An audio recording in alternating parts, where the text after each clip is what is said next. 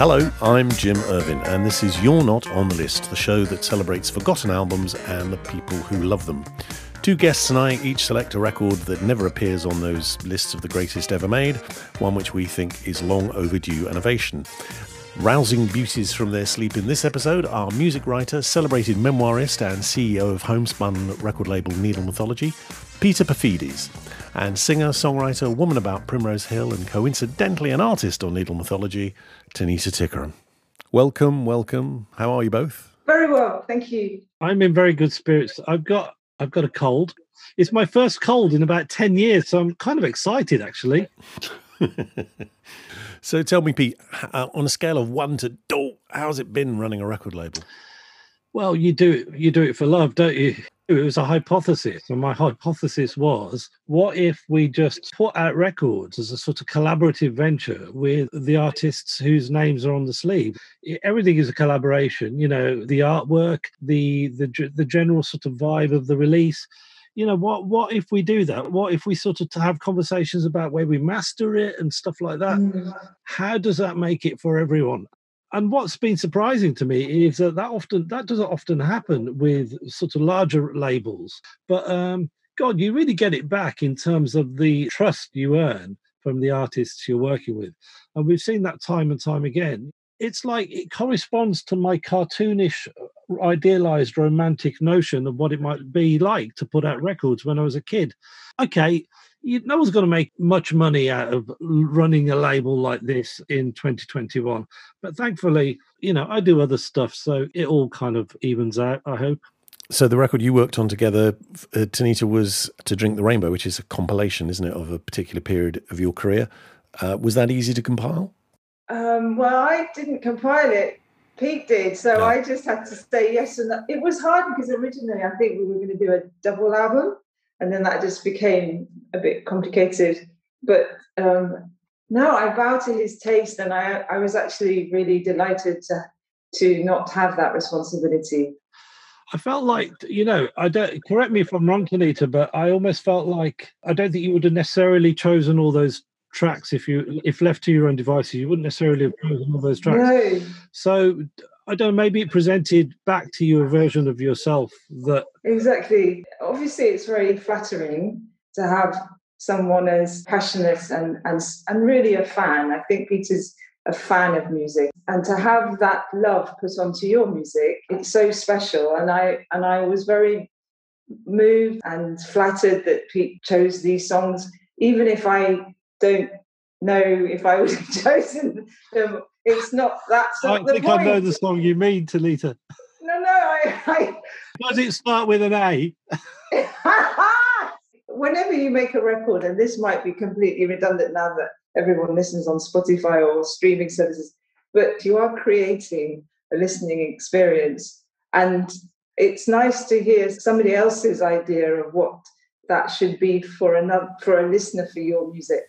Well, that's what happens, isn't it? When you put a record out, usually it's the audience who decides. Yes. You don't really know what you've got until you press go on it, do you? Exactly. Sometimes, you know, a record that probably might feel a bit like a Frankenstein's monster to its creators can actually kind of impact upon the world in a very harmonious way. And I think about, you know, a classic example of this is Woodface by Crowded House, which was really two unfinished albums sort of bolted together. When it came out, it got very well reviewed. No one really noticed that it was this just kind of two records glued together. So like you say, you know, it really is down to the public might not see the joins. They might not hear the joins. Mm. Yeah, I think that's true too, isn't it, of David Bowie. Quite a lot of his records that you feel he was winging it a bit. Young Americans, he said to Tony Visconti, I think we finished an album when it was called The Gloucester, before they did the tracks with John Lennon. But fundamentally the same record that came out in the end. And it's just odd, isn't it, to think that a classic record may, the artist that made it doesn't know if it's finished or not, if it's ready to go, and just the act of putting it out sort of finishes it off. You've both made records, so you'll know more than me, you know, about that. You must have both been in situations where you're not actually just sure if you've finished, and you need someone else to tell you. Is that true? I think I'm in that situation at the moment. Our album's kind of relevant, and it's a very strange time. People are putting out EPs or just kind of projects. And also, do people, I don't know, how do people listen to things? That's a very strange thing. Well, also, I wonder, you've been doing it for a while now. Has your own relationship with music and the way that you consume it changed? And the reasons for doing it, is it different now from when you started out? I think I've actually become much more passionate about music and really feel like a musician and feel like somebody just growing all the time, hopefully. But in terms of what you're doing as a commercial artist, that is changing a lot. When the head of Spotify says people should release music every 6 months or something like that to be able to make money from music, that slightly worries me. I think there is too much music sometimes. But it would be interesting to hear a young person's view of how they listen to music. It won't be the same way that we listen to music, or even me. I really made me think about how I listen to music. I do listen to a lot of music and streaming, and I don't listen to albums enough. I think, but then the idea of the album still holds a lot of sway. I think my kids still believe in the album as a kind of concept. I'm sure they listen to disparate tracks. They love making playlists and so forth. But, you know, they still get excited about a new album from one of their favourite artists. That's really great, yeah. Tanita, you started releasing records in 1988, and you've only actually released 9 albums since then. Same period, Van Morrison's done 25. I'm not suggesting his is the model everyone should follow, but that does feel as if you've had periods along the way where you've been ambivalent about the job, or you haven't fancied making music. Is that what it was? No, I think when I started, I made quite a lot of albums in a short space of time. Started very young. I was 18, 19 when my first album came out. So I just felt that I had a lot of growing up to do on a personal level. So those gaps are just me. I lived abroad a lot. But when you're young and you have a very big success, you feel a little bit as if you're not entirely sure if you've chosen the right path. Yeah, there are many questions and doubts that can come to you. So I think just having a breathing space is a nice thing. Ancient Heart, your first album, was a very mature sounding record, but do you look back on that person and go, ooh, who is she? Do you recognise the girl that made that first record? No, I do recognise that girl. I love the freedom that you have when you are young and creating. You have absolutely no limits and no expectations. And for me, that freedom is always something, as an older artist, you try to return to in terms of your creativity and the way that you work with all the experience that you have. There's always a nostalgia I have for that very intense young person who was reacting to everything with a real openness, whether it was poetry or going to the theatre or learning about other people's lives. I think all of that would have ended up influencing how I wrote. I just feel that you are very connected to something very powerful when you're young. That is a kind of liberty in the way that you think. And hopefully you gain experience and you gain a craft, but you don't lose that child, which is quite a beautiful thing. Pete, readers of your much-admired memoir, Broken Greek, will know that you were a very sensitive child, weren't you, and responded to music and even the softest music in quite an extreme way. And I love the assertion that your Starman moment was Brotherhood of Man, and that you went looking for artists who could sort of act as surrogate parents. What I was trying to do there in that particular passage, and in quite a lot of the book really, was just be as honest as I could about the way music impacts upon you in the years before you get a little bit kind of hung up on what it is to be cool. I just think an emotional reaction is an emotional reaction, and you can't apply qualitative terms onto it. If that's how you felt when you watched Brotherhood of Man doing Save Your Kisses for Me, that's just how you felt. And your responsibility, well, my responsibility was to kind of put people in my brain at that kind of moment in time. And so that was, and I remember sort of thinking, I want to write about this the way all these music writers have written about watching David Bowie do Starman on Top of the Pops. I want to write about Brotherhood of Man on the Eurovision Song Contest in the same way. You know, that moment where David Bowie kind of looks at the camera, beckons the viewer. So I picked on you, I called on you, I can't remember what the exact line is. Because I just think that's just a fantastic thing. You know, once that's inside you, once you have that reaction, there will always be a part of you that feels like that about a particular song. Did I answer your question? I think I've rambled off point. No, not at all. It's fine. What I loved about that particular section of the book is this idea that you knew what it was that made you fall in love with music very early on. You had a reason, and that's something we don't often get the chance to identify, is it? Because it happens to us so early in our lives. But you seem to have a particular relationship with music. It fulfilled a particular function in your life at that time.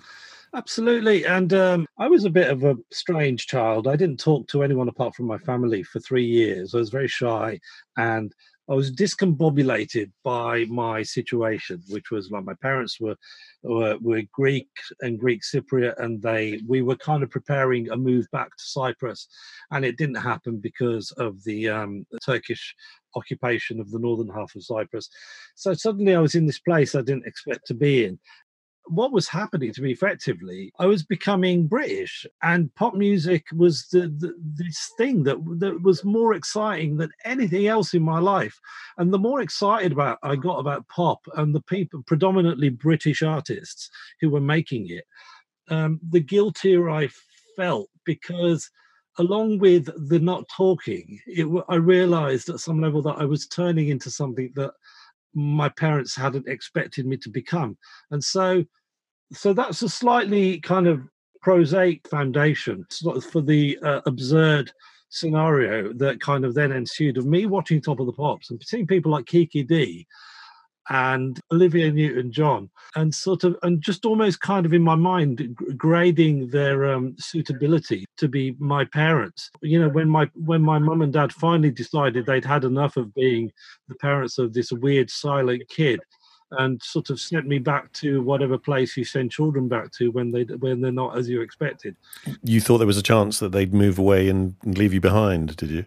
I was just convinced. Well, yeah, and there was, you know, in the book there is this kind of unfortunate kind of moment where, you know, we moved house, and I was only told that we were moving house about 3 days before it happened, and my parents said, well, you know, my mum said, I'll pick you up from school on Monday, but we'll have moved by then because we're doing the move in the daytime, and they were late picking me up from school, so on the Monday.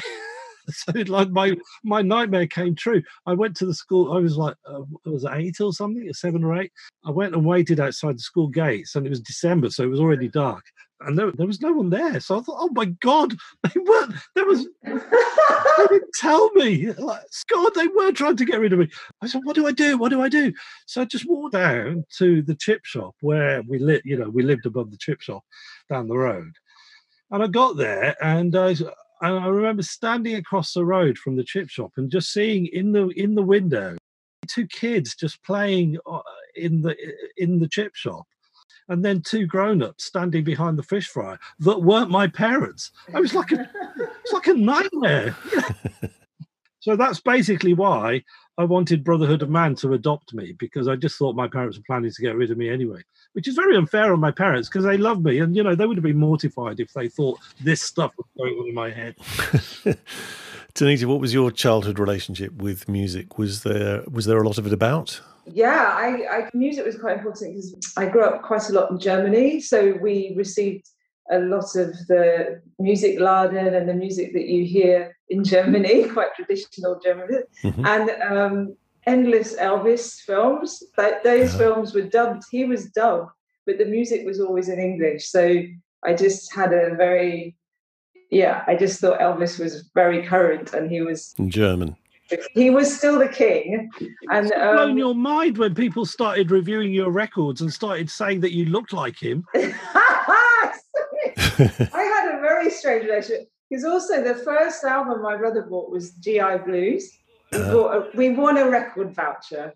So in the NAFI, he bought GI Blues. Because my dad was a soldier, I just had a very strange idea of Elvis being a soldier too. But my parents gave us one of those radio recorders, and there were some great stations in Germany that were playing rock and roll music from the 50s and the 60s. And I had an encyclopedia of rock and roll. So I used to read that constantly and read about the Big Bopper and Buddy Holly and all these people. So they felt very real to me. And obviously ABBA. And I think my education in music was a very healthy one. My dad had Trojan records. The thing about Pete's book that's very universal, I think we all have those intense memories of a particular song, which may not be in the canon, but it's been really important to how we see the world. Yeah, there were definitely some throwbacks on the list that you both gave me, the short list of potential albums that we could discuss on the show today. But Pete, I was surprised there wasn't any Wombles on your list, although you were very keen to bring in something by these emotional Wombles, Coldplay, Viva La Vida. Now, I thought that might have been stretching the premise of the show a bit too far, a bit too soon in its life. Yes. Isn't it amazing, though, how an album that sold millions and millions of copies around the world can be underrated? It's the first album where they played all together as a band in the studio, amazingly. And, you know, Brian Eno produced it, and he did that Brian Eno thing that Brian Eno does, which is sort of blindside their self-consciousness. And so that in order to sort of almost trick fantastic performances out of them, the tunes are great. It has this amazing sort of energy to it. It's probably their best lyrics. I think you were right. It would have been a bit of a curveball to present. It was just that I thought it was quite hard to define that record as forgotten. Kind of is, though, you know, who goes on about it now? No one. Well, I'll grant you that Viva La Vida itself, the song, is fantastic. It's a great song. They almost left it off the album, like the record company didn't really know what to do with it. Pet Shop Boys have covered it. It's the song. It's the Coldplay song that people who hate Coldplay like. A lot of songs that people really become very, very well loved in an artist's canon are quite atypical of their wider work. And in a way, it can go either way. They can be just regarded as curate's eggs and not really do much, or they can be just kind of flashes of genius that can never be repeated. Well, a sort of reverse happened, didn't it, on the previous Coldplay album, X and Y, when they took it to the record company and they said, oh, we don't really hear a big ballad on here. You need a big ballad. So Chris went off and wrote a song called A Message, which is one of the lesser-known tunes on that record now, I think. And of course, that's the album with Fix You on it. And it's hard to imagine anyone at a record company hearing that record and not seeing the value of Fix You and all the kind of emotional weight that carries. yeah. Although, full disclosure, when that album first came out, I reviewed Fix You by saying, you'll either weep or spew. No one knows what's happening ultimately, do they? You know, it just, there's no... I remember interviewing Paolo Nutini about 11 years ago, maybe, and he just released his second album, Sunny Side Up, which the record company sort of hated. They thought there were kind of no hits on it, and they thought they hated the artwork, and people didn't have very, very high hopes for it, but it was a kind of runaway success commercially. And he told me a story about how apparently the guy from the record company said, it needs one more song. It's lacking a kind of sitting on the dock of the bay, stone cold classic in that vein, as if it's that easy to just go home and write. What do you think? Oh, hey, yeah, I've got 10 minutes. I'll go and write one. But the funny thing about that song is, if you think about sitting on the dock of the bay, it's like, it hasn't got a chorus. It's got a whistling solo in it. I mean, that's not, you know, but I'm sure like when, you know, the first time around, with that thing. No one thought it'd be a hit. Well, it's funny because actually I interviewed Steve Cropper yesterday. Oh, wow. Yeah. Oh, my God. Specifically about sitting on the dock of the bay. No. Wow. You interviewed him? Yeah. And he's told the story a million times, I'm sure. But, yeah, they did think it would be a hit. He cut it with Otis. They had a week of recording and they kept pulling this out and kept listening to it and saying, there's something about this, there's something about this. They wanted a crossover hit. You know, he'd had all his soul hits and they wanted something that would play to the pop stations. And they thought this might be it. And then, of course, he died before it was quite finished. And Steve Cropper had to finish it off. The record company made him finish it while they were still looking for Otis's body after the plane crash. Wow. Oh, la, la. And so he was sort of made to edit it, and he was sort of grieving while he was doing it. But oh my God, yeah, they did kind of know it was gonna work. I think amazing. Wow. Tanita, you initially selected a record, Metropolis Shanghai, Showboat to China, that was so obscure I couldn't find it anywhere. I found a few tracks on YouTube, but it was hard to work out what was going on, even when I heard them. It seemed to be almost like a sort of documentary or something. Tell us about it. What is it? My favorite album, I think. I have a great nostalgia for this album because it feels that they've managed to recreate a feeling that I have, even though I didn't live in that period. My mother is Malaysian, but many of her stories would be related to Indochine or just this feeling of the colonial period. And to be able to reimagine that is extraordinary, and to feel all the elements of the different influences which happen in a colonial power in a country which is you hear something from the Chinese culture, and then you hear something that could come from the Western world, and a longing. I hear a great longing on this album for something past.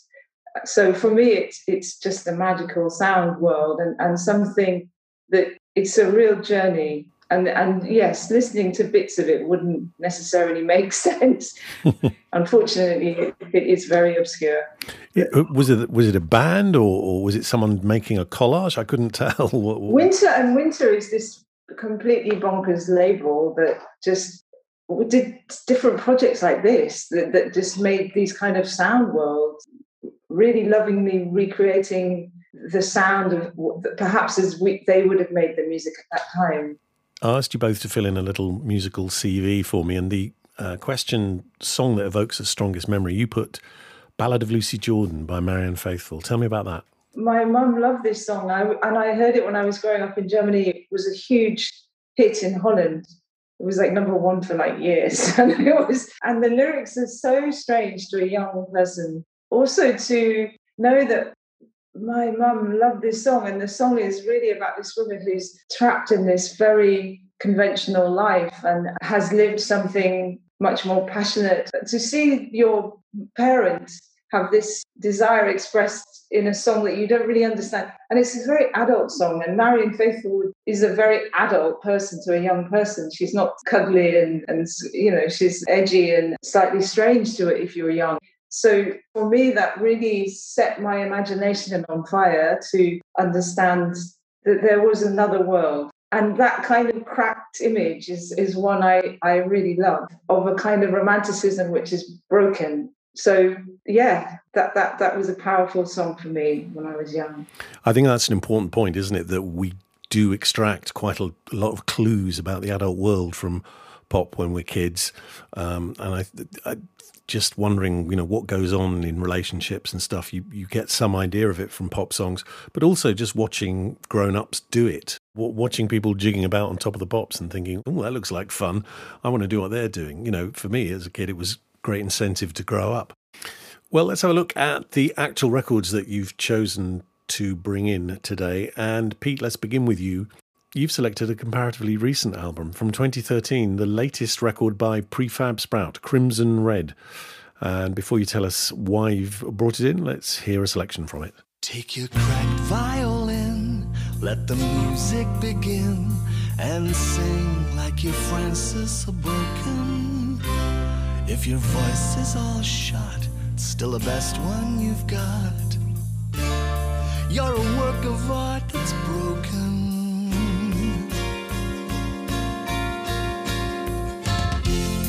See what the blind man paints, abstract expressionist saints. We ride with stateless kings, dream that our horses have wings.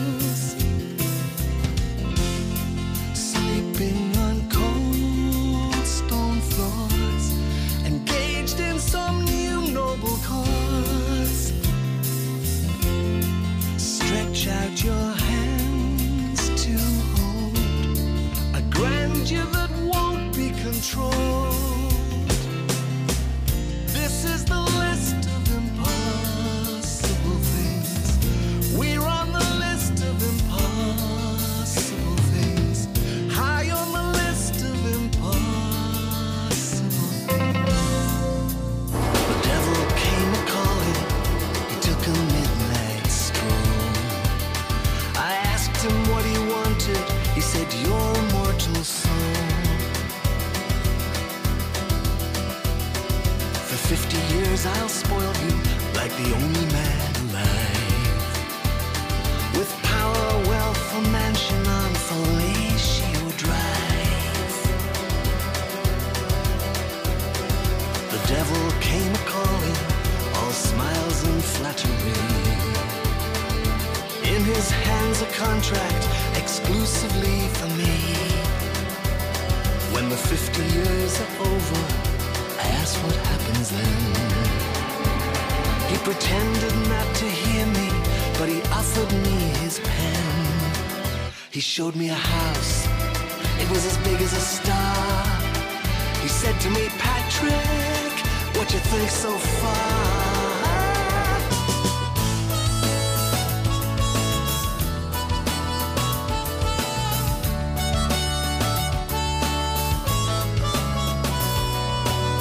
Where'd you find that trumpet, Billy? I said, where'd you find that trumpet, Billy? He said, I found it on some wasteland, buried in the snow. How'd you learn to play it, William? How'd you learn to play it, Billy? He said, I sat down on a doorstep, I practiced long and slow. I let my feelings show, I let my feelings show. Trumpets come, trumpets go. Amazing what gets left out in the snow. I let my feelings show, I let my feelings show. Trumpets come, trumpets go. It's amazing what gets left out in the snow. I'm in love with Susan, Bill, yes, I'm in love with Susan, Bill. Her smile is like a fairground. That's Prefab Sprout from Crimson Red, the choice of my guest Peter Paphides. You heard Impossible Things, The Devil Came A-Calling and Billy. So, Pete, tell us what you know about this record and why you've chosen it. The story behind it is quite a peculiar one. He decided he no longer wanted to record for Sony because he felt like he couldn't really keep his side of the bargain when it came to promoting the record. And he didn't really feel like he could go on the promotional treadmill and justify the kind of investment of faith and money that being on a major label entailed. So his manager kind of seeking for other ways in which to sort of keep him solvent, because obviously he's someone who makes records very infrequently, so the mere matter of just surviving in between records isn't that straightforward. So somehow, somewhere along the line, his manager got him into a situation where he got a bunch of investors to invest money in the next, whatever the next, his next record would be. To whatever they'd invested, they'd get their return when the record had presumably sold a certain amount of copies. Crumbs. But Paddy is a perfectionist, and so this project that he spent, like so many of his projects, like he spent years and years working on, well, he missed his deadline by 3 years. He got himself into this situation where his investors threatened to sue him. Oh, no. Like, what did you expect? You know, like, do you know anything about the person you've invested in? So it's like investing in the Blue Nile or something. J.D. Salinger. But the thing is, he got into a bit of a panic. So he just had to abandon that project because he wasn't really anywhere near sort of finishing it. But he still had to honor his contractual obligations. So he looked through his archive for songs that he'd already written that he could record quite quickly. That's why a lot of the songs are relatively sort of simple in a way, and a lot of them are quite episodic. So there's a song, the first song on the album is it's called The Best Jewel Thief in the World. It's about the excitement of being a criminal, like being a jewel thief in this case. Just the romantic way that you see what you do, you know, the kind of anti-establishment self-image that someone like that would have. You know, if this is Paddy McAloon's version of phoning it in, bloody hell, God, I'd love to be able to phone this stuff in. You know, it's almost like the opening credits of a film. The rooftops are for dreamers, you strike and they return, Lucerne to Heathrow, the best jewel thief in the world. Down below, what do any of those losers know? Down below, what do any of those assholes know? I mean, it's just exquisite. There's a brilliant song called The Old Magician. At one level, it's about an old magician who's been doing the same tricks for years and years and years. And, you know, he hasn't really updated his act very much. You know, observe the shabby hat and gloves, the tired act that no one loves. A mirror and a puff of smoke. His mysteries are now a joke. His poor assistant, black and blue. Of course, she's tired of being sawn in two. You know, I think it's a sort of song about, you know, marriage as well. And you can't rely on the old routines or the things that you used to do. Sometimes, you know, you have to sort of change it up. You have to sort of evolve. So I think those are all sort of under the surface. They're under the surface of this incredibly charming, funny song, which I suspect didn't take him very long to write. And but one thing that struck me about that is the relative unambiguity of the material on this record, whereas in the past he would have had dozens of ideas in a single song. He's a bit more on the nose here, isn't he? And like The Devil Came Calling that we heard a little bit of, he really just does the Faustian pact. He doesn't do very much with it. But that could have been, you know, this is pre-Trump, so this is amazing. This is a song that could have been come out last year, and everyone think it was about a pop, you know, in this country as well, this populist leader who promises you everything you want. It's sort of uncanny, you know. You know, the devil came a calling, all smiles and flattery. In his hands, a contract exclusively for me. And I love that's, you know, that nails the kind of the populist cult. You know, you do feel like these people are just kind of reaching out through the screen and talking to you. This is what they have. This is what Boris Johnson has. And it's just terrifying to see people completely sort of suckered in by this act at the rough end of such an enormous body count that we've seen over the last year. And the final line, this is such a great payoff because it just sort of like, it doesn't hammer it home. The final four lines, the devil came a-calling, no brimstone, fire nor rain. In fact, I found him charming, articulate, urbane. And that's it. You know, it reminds me of that sort of that Mitchell and Webb sketch where the, you know, the two kind of Nazi soldiers who sort of look at each other and say, hang on a minute, do you think, are we the bad guys? You know, yes. You know the one I mean? Yeah. You know, there's a song called Billy. I don't really understand why I'm so moved by this song. And other people I've spoken to also don't seem to understand what it is. And, you know, even Paddy, I remember him saying all good songs have an occult power. I think that there's something definitely in that, because this is a song that's way more than the sum of its parts. This character Billy seems to have a kind of secret to life that the protagonist needs to be let in on. I'm in love with Susan, Billy. I said, I'm in love with Susan, Bill. Her smile is like a fairground. I'm basking in the glow. Paddy's just got preserved this kind of unshowy, almost stealthy kind of mysticism to the way he chooses his words, which just stays with you long after the song's ended. And he seems to be doing that kind of more. Billy, which you quoted there, reminds me of Dex's Midnight Runners. It sounds like this is what she's like. Yeah, because that's with the Bill. Well, exactly. I don't know if you saw Kazuo Ishiguro on Imagine recently, but he talked a little bit about this. He grew up wanting to be a singer-songwriter, and he loved the way that songs could be veiled and elliptical. And that was the kind of book he sought to write, in a way, doing the kind of thing that song does about not giving away what's really going on.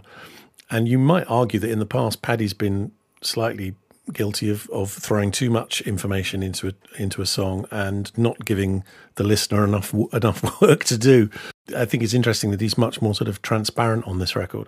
Yeah, I think it's just the pressure of a deadline, you know, which I think in this case really yielded treasure. I don't think things have been easy for him in the last 15 years or so. He almost entirely lost his eyesight. I think he's had other health problems as well. it'd be interesting to hear your take on this, Tanita, but I think a lot of people who had massive success at a particular time in the history of the music industry, and I'm also thinking about Green from Squitti Politti and Roddy Frame, maybe sort of Tracy Thorn as well, Matt Johnson from The. They're all very ambivalent about stepping back into that intense kind of spotlight. They seem to keep it at a distance. I don't know if there's something about having been a recording artist at that point in history that makes you ambivalent about wanting to go back there. I perceive it in him. I don't know how you feel about that, Tanita. Oh, first, can I say I think Back Song Billy is a great song, and it has the thing I like best about his songwriting, which it really has a mystery, and you don't know. Even melodically, I think it's simple, but it has a mystery. It builds in a way that I find very convincing and carries the listener.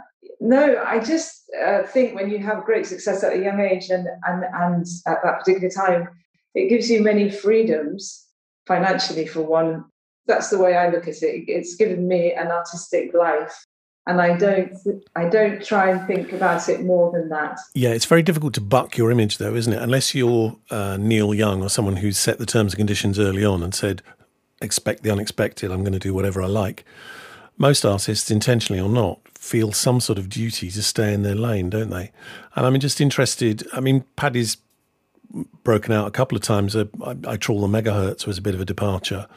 But I wonder if he felt duty-bound to return to his 80s feel, which he does on this record. I think a lot of it was necessity. I think he's just someone who doesn't, he's uncomfortable with change, uncomfortable with doing things in different ways to what he's become used to. I think he's uncomfortable with relearning, how to use certain hardware and stuff like that. And I got the impression that he's distilled his thing into its most unruffled form on this record. It's very smooth, but it's like, I don't know, something like Asia by Steely Dan, where it's all low temperature precision and such confidence in the style that you feel that the creators know what they're doing so well they don't even look up when you enter the room. Yeah, it's lovely. And I guess he couldn't look up because he was in such a mad hurry to not be sued by his investors. I think, maybe we should all have investors threatening to sue us as we attempt to meet a deadline. Yeah. Yeah, he's had a history, hasn't he, of abandoned projects. He's often been interviewed in the past about what he's doing and has talked about elaborate concept albums that have never emerged or he's never finished. He has a history of these things overwhelming him, hasn't he? And I think he regrets having mentioned them by name now, because he said that people come up to him in the supermarket and say, what happened with your concept album about Princess Diana or Michael Jackson or the history of the world? Yeah. I think he kind of thinks that they quickly become sort of albatrosses, and it almost deters him from going back to them and finishing them. Paddy told a story about how the last time he finally decided to do, I think it was possibly even Jordan the Comeback, which was, it was like a hugely acclaimed record. At the time people were saying this is one of the best records ever made, And I think he did some promo for it. He did Going Live with Philip Schofield, and he was kind of on Pebble Mill or some daytime TV programme, and he's standing next to whoever the resident chef is of this daytime TV programme, and he's about to make an omelette, and he's standing behind a counter, and he's like, and they're just running through it before they kind of the red lights turn on the camera. Apparently there's someone on the floor who's like a massive Prefab Sprout fan, comes up to him and says, Paddy, what are you doing here? Run, get out. There's a Kate Bush story, isn't there, about she had a similar experience when she gave up doing promo somewhere towards the end of Kick Inside, when she found herself in Uruguay being interviewed by someone dressed as Charlie Chaplin or something, and thought, no, this is it. This is too much. Yeah. Tanita, what about you? Have you had any of those terrible moments? I think I've done Going Live, yes. Yeah, but I was younger, so for me it was just funny. It was probably what you do. Yeah, I don't know. I think, yeah, it was fine. So you went along with it. You made the omelette at that point. You didn't question it at all. No, I don't think so, no. And maybe that's why I have taken time away and just thought about other things. I think music is wonderful and it's a very important thing to me, but it's one thing in my life. So there are other things which the freedom I gained was to be able to read and buy books and have so many other things that I wanted as a child that I wouldn't have necessarily been able to do if I hadn't chosen this and hadn't had such a success. Yeah. Well, let's have a look at the album that you wanted to talk about today. Tanita has chosen from October 1977, the self-titled debut album by Odyssey.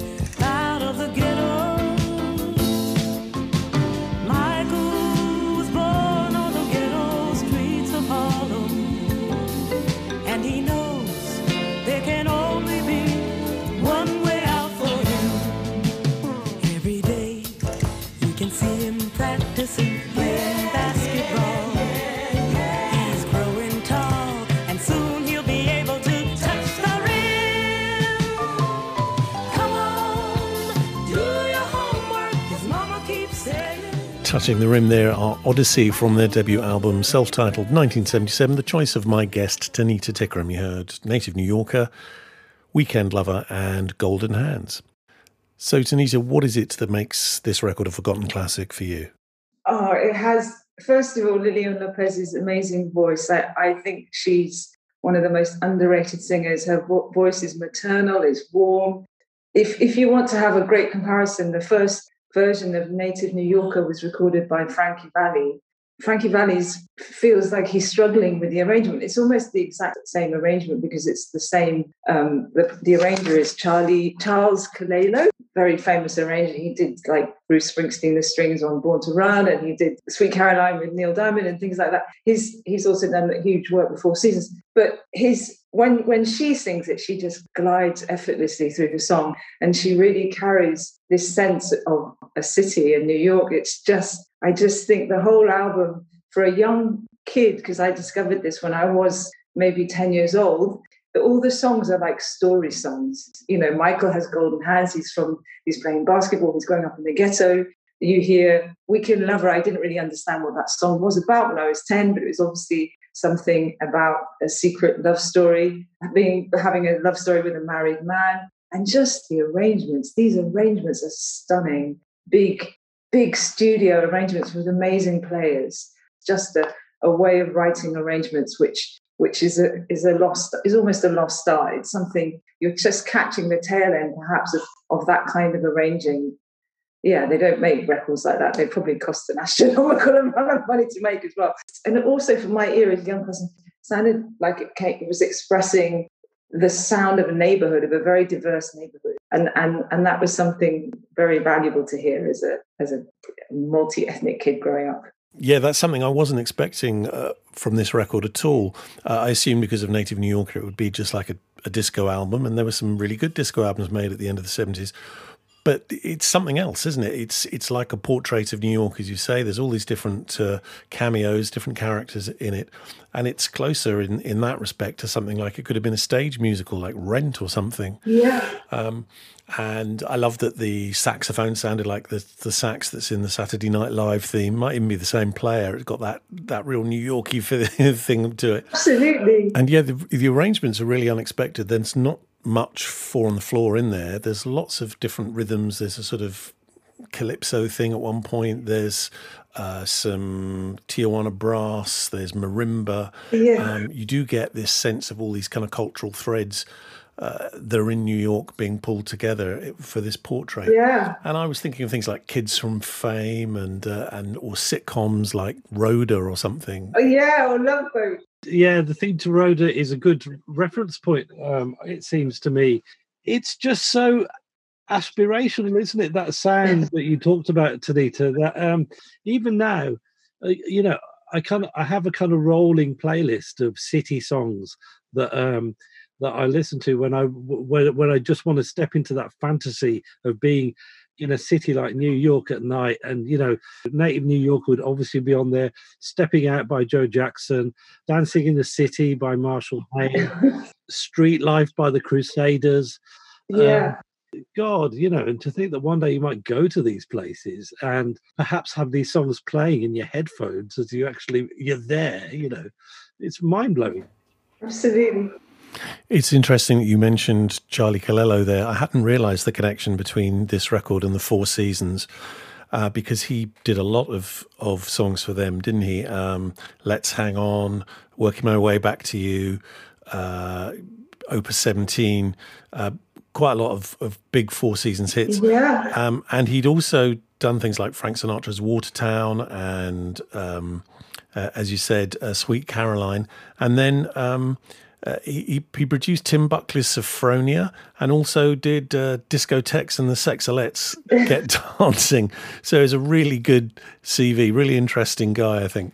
It's extraordinary, and you just hear this quality on this. This album is a quality album. It's those big production values, and it's that gorgeous American sound, which is so impossible to imitate. It's just... these amazing players, these session players, and people who can play music backwards, inside out, and still sound soulful. It's wonderful. It's sumptuous. And it's so seductive as a sound, isn't it? I thought it was like having a sort of oral bubble bath.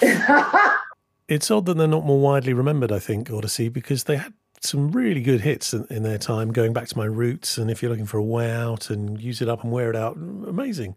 I'm surprised they're not more highly regarded. They're so underrated, aren't they? Because if you sort of like you know, you mentioned some of those hits. If you asked the person in the street to name three big hits by Barry White, I think they might be struggling on the third one. And yet you have a group here who had a pretty longish succession of hits, which everyone knows really. Yeah. And yeah, Odyssey's name isn't really in the frame on the same way. Yes. I guess also the Lopez sisters and the male singer, they also kind of looked a bit old. Yeah. I know the Lopez sisters were a band from 1969. That's right. They looked maternal. They didn't look quite the same age as everyone else on the Top of the Pops. So that's how I felt about Kiki Dee, Tanita. You know, similar thing. You know. I thought, well, you know, if my parents had to pop out for half an hour, then I'd be safe with Kiki, you know. So things with the Lopez sisters, you know, absolutely. I think so. I really enjoyed listening to this as a whole record, and I thought if every song was as strong as Native New Yorker, the sort of sophistication of that and the way it all hangs together and its sort of mood-altering qualities, and as you say, the arrangement, it would really be an every home should have one record. Mm. But there are one or two tracks, I think, that haven't aged so well. There are a couple of clunkers. Clunkers is a bit harsh, yes. Right. Yeah, no, definitely. If you've grown up with them, it's different. But there's the sort of un-PC-ness of something like Weekend Lover, where it's eulogising about being a mistress. Which you wouldn't do that now, would you? No. It also has that quality of Sesame Street and Helen Reddy, those kind of records that you like. Yeah, it's a little bit cheesy, but they're performed with love. Let's say that. Yeah, I think it's great that there's a real appreciation for this period now, and people are starting to recognise that what was once regarded as a very plastic kind of music is actually really human and completely different from the way we hear music today. I always think of this period as being the last time that dance music was made entirely by humans. There's no mechanical devices involved, and it's great to hear something that really breathes and you can hear people dynamically kind of leaning into the groove and all that. Oh wow! And it really grooves the record, and it's very all of those qualities I love and appreciate. And sometimes that's a little bit missing on this very hard sound that we can have now and very repetitive. You really want to be a fly on the wall in that studio. And, you know, I imagine that this was a record recorded at night. And if it wasn't, I don't want to know the truth. It's part of my fantasy about New York that all great things happen at night. Yeah, that's my image. I do see that. Allowing yourself to be enveloped by this world that is so different to the worlds that we would have grown up in. You know, increasingly, I really value that in records, just to sort of just be astrally just chauffeured to another place. And that this record totally did it for me. So thank you. And you're being chauffeured there in a particularly luxurious limo, aren't you? Yeah, that's a great deal. Okay, let's move on. It's my choice now, and I've chosen an album from 1996, the third album by Maria McKee, Life is Sweet.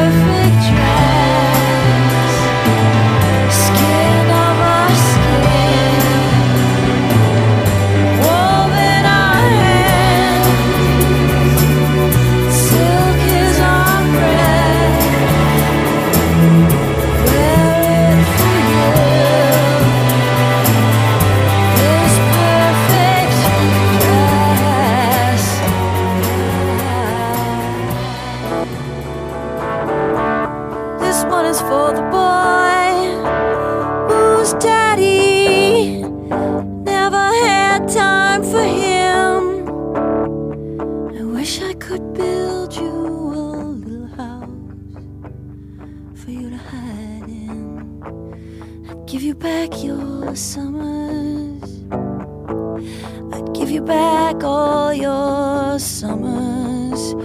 You still have summers. Life is sweet, life is sweet, life is sweet. Bittersweet, and the days keep rolling along. This one is for the girl, says those voices in her head. Never leave her alone. Don't listen to your teacher, you're not crazy. You're just smarter than the rest of them. Paint a picture, write a song, tell your story, bang a gong. Life is sweet, life is sweet, life is sweet. Bittersweet, and the days keep rolling along. Rolling along.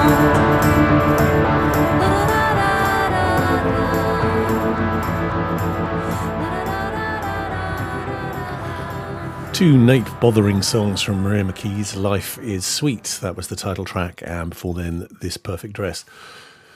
Well, this is just simply one of those, the few records I know that is, I believe, is a genuinely lost masterpiece. It's the kind of record that should have been favourite with millions of people and influencing the next generation of musicians. And yet, it still, at the very best, has a small cult following of people who know how amazing it is. 25 years to the month, almost, since it was released. So what's the story? Well, Maria made her name fronting country punk band Lone Justice when she was just 18. And when they started being led in a different, more sort of adult rock direction, Maria left the band and went solo. Her self-titled debut album was a success. She had a #1 hit in the UK with Show Me Heaven, the theme from a Tom Cruise movie. She also wrote another #1 single, A Good Heart, for Fergal Sharkey. So her stock was pretty high. She had a following. But once again, she felt she was being led in a direction that she didn't own. And she started to make a rootsier record, gospel-y, You've Got to Sin to Be Saved, but admitted that she'd grown tired of the material by the time she came to tour it. And it didn't do that well. And around about this time, she was diagnosed as being bipolar. And then she began dating a guy who kept listening to David Bowie, and I think he gave her a mixtape, Best of Glam Rock or something. And she became fascinated by the guitar playing of Mick Ronson, the way he shadowed Bowie like a backing vocalist. And she thought, well, I could do that. She picked up an electric guitar and started writing some of the best things she'd ever written, possibly inspired by this diagnosis that she just had. There were songs of self-reflection and doubt and self-realisation, and they just poured out of her. And once recorded, she quite justifiably thought this was the most sort of authentic and defining music of her career. They're brooding, sometimes quite oppressive songs with the guitars front and centre. The sound can be quite claustrophobic, but then it opens up with a surprise edition of a string quartet on several songs, and they're also really hooky things, moments of pop, there's some lightness. She was aware that, as she puts it now, it smashed up her Americana brand. But her A&R man at Geffen Records, Tony Burke, was really supportive, and they thought they made a great record. However, when he took the finished album to a marketing meeting, 12 of the 13 people there gave it a thumbs down, effectively killing its chances. Geffen put it out without much enthusiasm, and Maria came to Europe to do some touring, did some fantastic shows, stunning performances. You can see some of them on YouTube. TV slots recorded in Britain and Germany. I thoroughly recommend the Hotel Babylon performance of Life is Sweet. And when I interviewed her 20 years ago for an entry in a book called The Mojo Collection, she said she was nearly suicidal when it flopped and she was dropped by Geffen. It's never been on vinyl and it was quickly deleted, so it's relatively hard to find even on CD. She's revisited some of these songs over the years, but she couldn't seem to get back to the intensity of this with her original writing until recently. A few years ago, her mother died and she had a revelation that she'd never have children, and it kind of opened a Pandora's box for her. Her marriage to the film director Jim Aitken broke down and she came out as pansexual. She describes herself as a radical queer. She's done advocacy work for trans women, helping them access hormones and surgery. And she divides her life between East London, where she lives with a family that she's close to, and LA, where she has an apartment directly above her ex-husband. Last year, she released a superb record, La Vita Nuova, all of which was written during this period of upheaval, which has a similar melodramatic impact to this one, and was supposedly inspired by Dante and a muse she hasn't yet met, a woman that she told me was conjured by the act of writing songs about her, which is a good trick if you can do it. I'm sure you'll agree.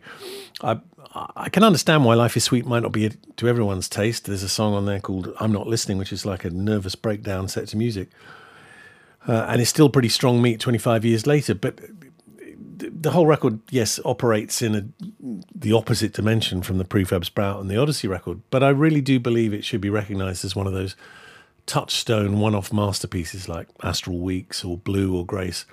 A great artist pouring everything they've learned into one glorious moment. I get something new from it every time I listen to it, and it still moves me and excites me and makes me want to post it on Twitter with a pointy finger going, this! It's simply a magical record. For what it's worth, I loved it, and I'd release it on my label like a shot if she'd let me, but maybe I should find... I was going to suggest that too. Yeah. I've just written great on everything on this. Extraordinary. And I've written Bowie. I didn't realise she was so in, but this is just like David Bowie, a phenomenal album. I can't understand why it wasn't just a gigantic, because all the songs are just huge. Yeah. And she's a great guitarist. She's an incredible singer. The lyrics are unbelievable. There's just nothing. Yeah. I can't listen to it and go, I know why that wasn't as good. I just don't understand. It's just an unbelievable album. I've never heard of it. That's just shocking. I know. But you've got a theory, Pete, haven't you, about why you maybe reacted adversely to it when it first came out? Well, I only heard the title track, which was Life is Sweet. Outside of the context of the album, I felt like it was sort of... I think I was wrong, I should add, but at the time I thought it almost felt like she'd kind of commissioned herself to write that song, like an Everybody Hurts type sentiment of like as a sanctuary where all sorts of troubled people or people who are sad or could feel understood. And I almost felt at the time like it was slightly too on the nose. The thing is, it's the final track on the album, and I think it's actually perfect at the end. It's a song where, like, all the sort of congregation that has sort of gathered during the course of the album and recognized something of their own pain or turbulence in the preceding songs kind of comes together in this moment of communion. And God, I wish I'd heard the album in those songs in that order at the beginning, because it absolutely makes sense coming where it does on the album. It's just a stunning piece of work, and as Tanita said, it's hard to find fault, really, and yet people did. I mean, even now I looked at a couple of reviews, people really getting the wrong end of the stick, really sort of impugning motives in her that she couldn't possibly have. Phrases like her bid to be taken seriously as an artist. Not if anyone sits down and says, I am now going to try and be taken seriously as an artist. I think it's interesting you used that expression, commissioned herself, because really what else is it that one does as a songwriter? I've had this idea, I think I should be the one to put it out there. You can only give birth to these things if you commission yourself to do them, if you give yourself permission, really, to be the one that brings this to life. And I suppose all art's has an element of that, doesn't it? The self-commissioning process. What just staggers me about this record is just how raw it can be, or how candid she is, how many ideas, how much of herself goes into it. It just has all the hallmarks to me of one of those great bits of work where you feel privileged to be listening to someone coming up with this stuff. When I first heard it, I thought, wow, if I'd heard it at the right time, this would have the same space in my head as the Mary Margaret O'Hara album, Miss America, or something like that. Mm-hmm. This kind of very incredibly personal statement that just gives you goosebumps. It sounds as edgy and contemporary as St. Vincent or Anna Calvi or any of those artists. It really hasn't aged at all. And I can't believe that. The opening track, Sky Lover, I think is a phenomenal track, and it's not even on Spotify. It's just definitely think this album needs to be celebrated and re-released and perhaps repackaged. I don't think the cover of the album really expresses it's not great. No, it's not quite right, is it? At all. So it's slightly odd image on the cover. But I wonder, Pete, is this like a kind of Nick Drake or something? It was just wrong for its moment, and if a new generation got to hear it now, it might actually be accepted. I think, so there was maybe a timing issue with the release of it, and, maybe there was an element of people at the label just not really believing it. I also wonder if there's a sort of, if it suffered from a kind of underlying double standard in the way that records by men and records by women are critically appraised. Mm. Not always, but often when a male singer-songwriter kind of throws everything into something emotionally, and you get that kind of cathartic overload of words and music and just kind of really kind of going for it. It's a tour de force. It's cathartic. It's the album of their lives, I think often there's a tendency to sort of see when a female artist makes a record like that, is a tendency to sort of be a bit more disparaging or to sort of...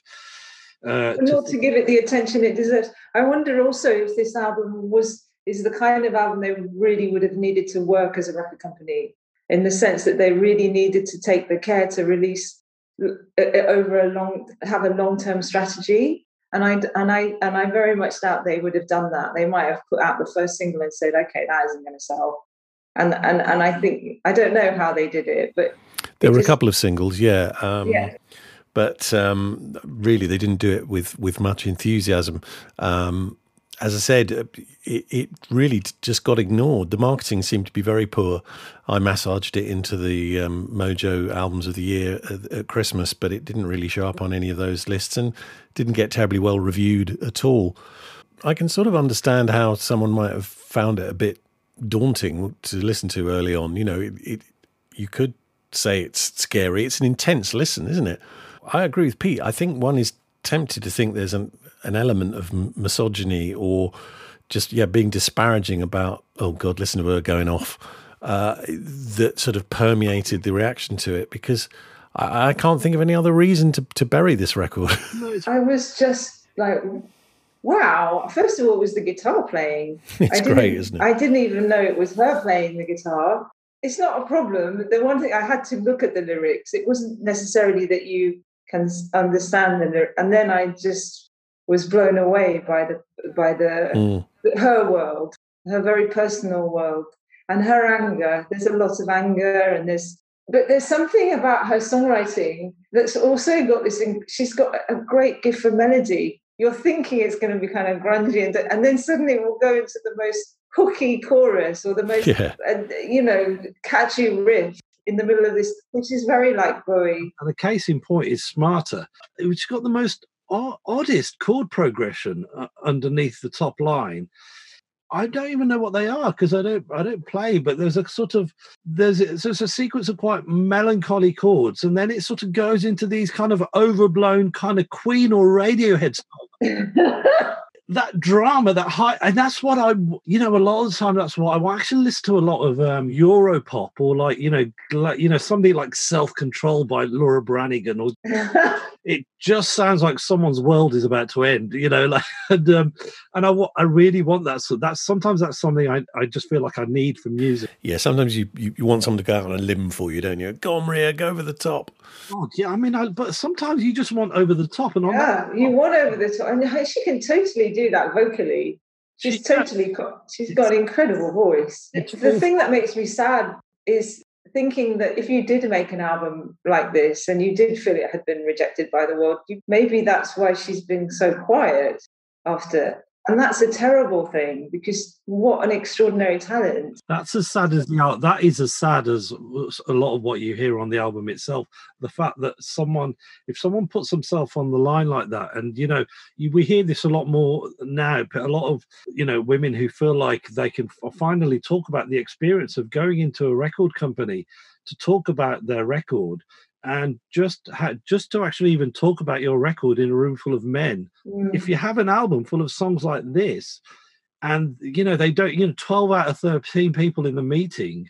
Awful. Heartbreaking that you could make a record like this and feel a bit bad because she is going through it. So on a song like Absolutely Barking Stars, which I think you both mentioned Bowie earlier on, it actually reminded me of Suede in the way those early Suede records, because when Bernard Butler just attacks the guitar with such ferocity, you have it on that song.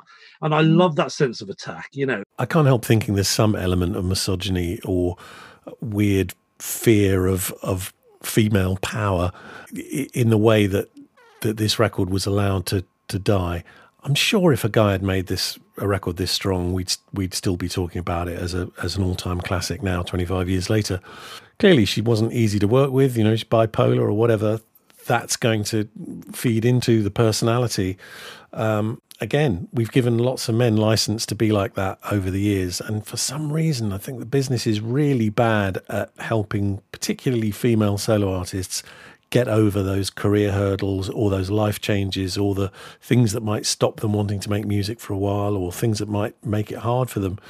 They're not encouraged in the same way that men are. And so full marks to her for embracing these changes in her life. I mean, to go from country punk pin-up to radical queer inspired by Dante and English folk in her 50s, it's a hell of a trip she's been on.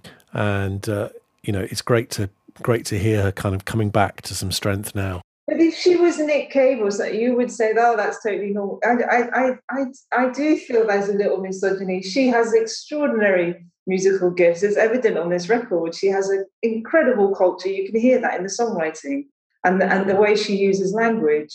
Okay, we can talk about Joni Mitchell. That seems to be the female artist we can talk about in those terms. But there are other artists who also have as much gravitas as male artists, and their work deserves analysis in the same way. And I would say this record is a great case in point. So. Yeah. Well, that's amazing. I'm glad someone agrees with me. Thank you very much. It's been, I've listened to it so much. On the remotest off chance that Maria or her representatives might be listening to this and they would like someone to oversee a sensitive, beautifully presented, beautifully mastered vinyl reissue of this record, it would be my absolute privilege to see to that. Perfect marriage, I think. Well, I'd absolutely love to see that happen. Thanks very much, Pete and Tanita, for enjoying the record with me and for sharing your albums too. Just to remind everyone that we've been listening to Maria McKee's Life is Sweet, Odyssey by Odyssey, and Crimson Red by Prefab Sprout. Thank you. I learned a lot. Yeah, thank you, guys. And if you'd like to hear some of the music that we've been talking about today, you can go on to Spotify, You're Not On The List, episode 2. There's a playlist there, including, the... Prefab Sprout and the Odyssey albums. Unfortunately, Maria McKee isn't available on Spotify, and we'll also have some of the other tracks we mentioned along the way today as well, to give you a nice rounded picture of this conversation in musical form. And do remember to like and comment wherever you get your podcasts, because that helps other people find us, and we appreciate that tremendously. And please join us again next time for You're Not On The List, more fascinating people discussing fascinating forgotten albums with me, Jim Irvin. Until then, bye bye.